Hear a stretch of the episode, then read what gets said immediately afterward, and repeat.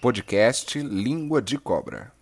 Bem-vindos ao podcast Língua de Cobra, uma iniciativa do Núcleo de Orfeologia e Animais Peçonhentos da Bahia, o NOAP.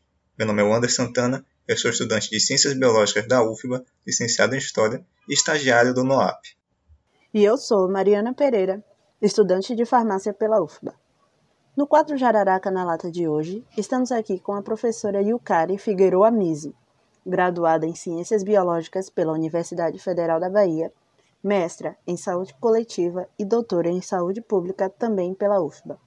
Atualmente é professora adjunta do Instituto de Saúde Coletiva da UFBA e pesquisa sobre saúde ambiental do trabalhador, epidemiologia dos envenenamentos por animais peçonhentos e educação científica.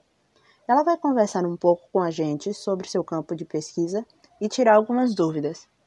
Olá, olá, Wander, olá, Mariana. Muito obrigada pelo convite. Para mim é um prazer enorme poder trocar uma figurinha com vocês sobre esses animais que são tão interessantes e que podem causar acidentes tão complicados. Nós é que agradecemos pela sua presença, professora. O tema da nossa entrevista é o atendimento de crianças vítimas de acidentes ofídicos, principais dúvidas e desafios dos profissionais de saúde. Mas antes de falar dos acidentes com crianças especificamente, queremos fazer algumas perguntas mais gerais sobre os acidentes com serpentes para situar o tema. A primeira pergunta seria: qualquer mordida ou picada de cobra precisa de tratamento?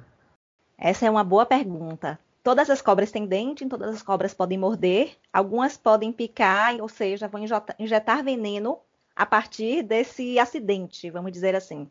Então, toda mordida de cobra vai requerer atenção e as picadas de serpentes de importância médica vão requerer realmente cuidado médico.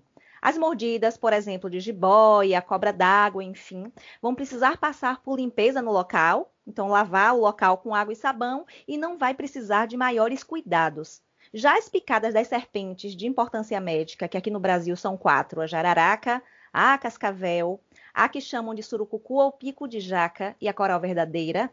Como essas serpentes têm o veneno forte, tóxico o suficiente para matar um ser humano, as picadas com essas serpentes precisam realmente ser tratadas com soro antiveneno específico e aí é aplicado no hospital. Bom, Pro, e como é feita a identificação dessas serpentes de importância médica? A pessoa precisa levar o animal ou uma foto para o hospital?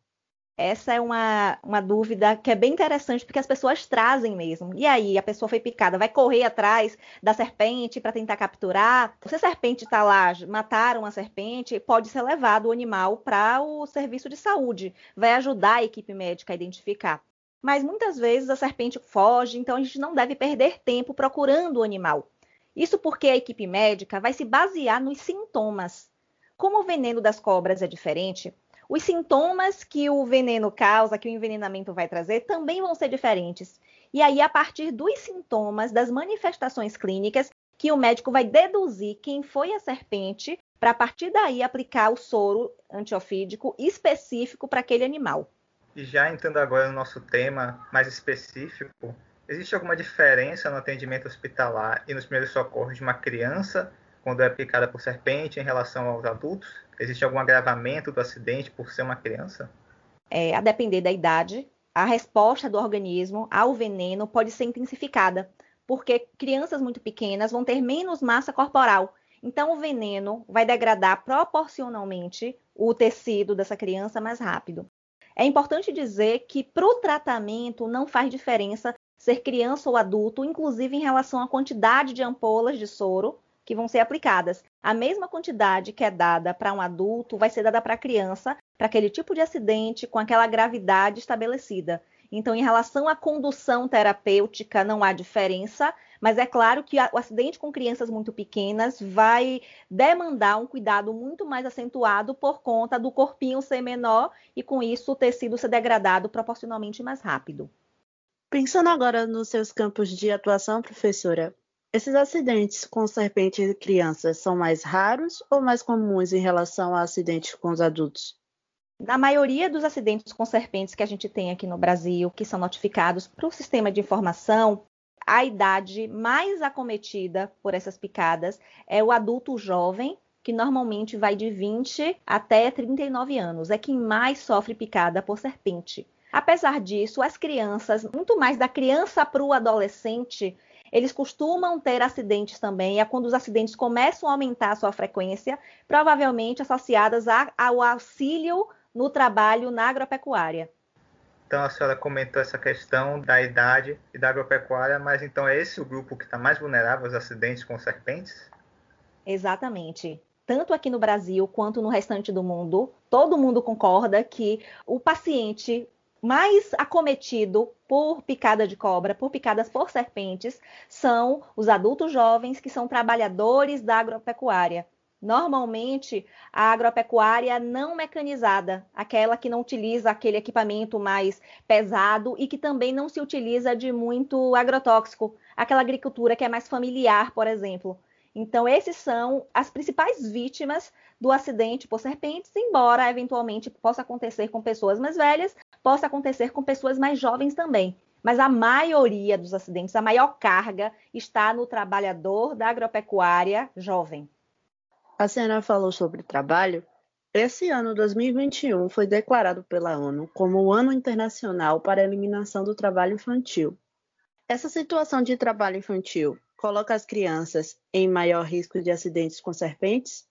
Excelente pergunta. E assim muito oportuna essa discussão, especialmente nesse ano.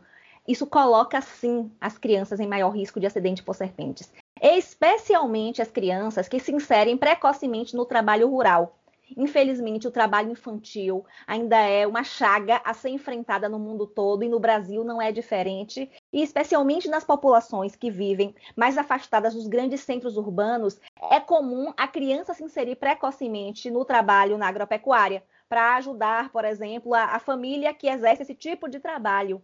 Se o trabalho da criança inserido na agropecuária se esse trabalho é exercido sem uso de botas, sem uso de luvas, sem uso de equipamentos de proteção individual, que muitas vezes nem estão disponíveis para as crianças, por conta, por exemplo, do tamanho do pé que é menor, do tamanho da mão que é menor.